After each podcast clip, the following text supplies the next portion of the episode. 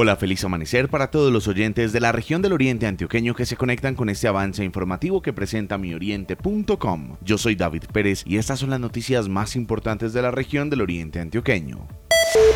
En horas de la noche de este martes en el municipio de San Luis se presentó el homicidio de una mujer identificada como María Camila Osorio Usma de 22 años de edad, quien murió presuntamente a manos de su pareja sentimental, en lo que se podría configurar como un feminicidio. Según testigos, los hechos se registraron en una vía pública en cercanías al parque principal de la localidad. Autoridades indican que al parecer la agresión se habría cometido con un arma blanca con la cual el sujeto terminaría ocasionándole heridas en el pecho y el estómago a la mujer, quien pese a que fue trasladada a un hospital, falleció debido a la gravedad de las lesiones. El presunto agresor, a quien se le incautó una navaja, logró ser capturado por miembros de la Policía Nacional y el caso ya fue puesto a disposición de la Fiscalía.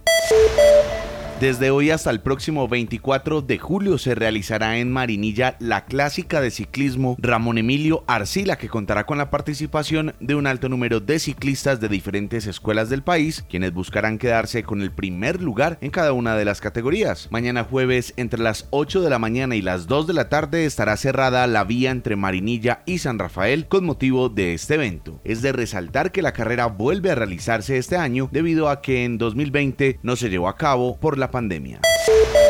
En la institución educativa Romeral del municipio de Guarne activaron las alarmas luego de un brote de COVID-19 en el que el coordinador, un alumno y un profesor del colegio que ya estaban vacunados dieran positivo para el virus. De esta manera, las autoridades de salud del municipio de Guarne tomaron la decisión de suspender la alternancia educativa en esa institución y retomar la virtualidad mientras se conoce el resultado de las pruebas masivas que realizaron. En total, 658 estudiantes y 30 profesores estarán haciendo teletrabajo tras conocer la prueba positiva del coordinador y saber que él estuvo reunido con los docentes y algunos de los estudiantes, se procedió al cerco epidemiológico, enterándose así las autoridades de salud que otro alumno salió positivo.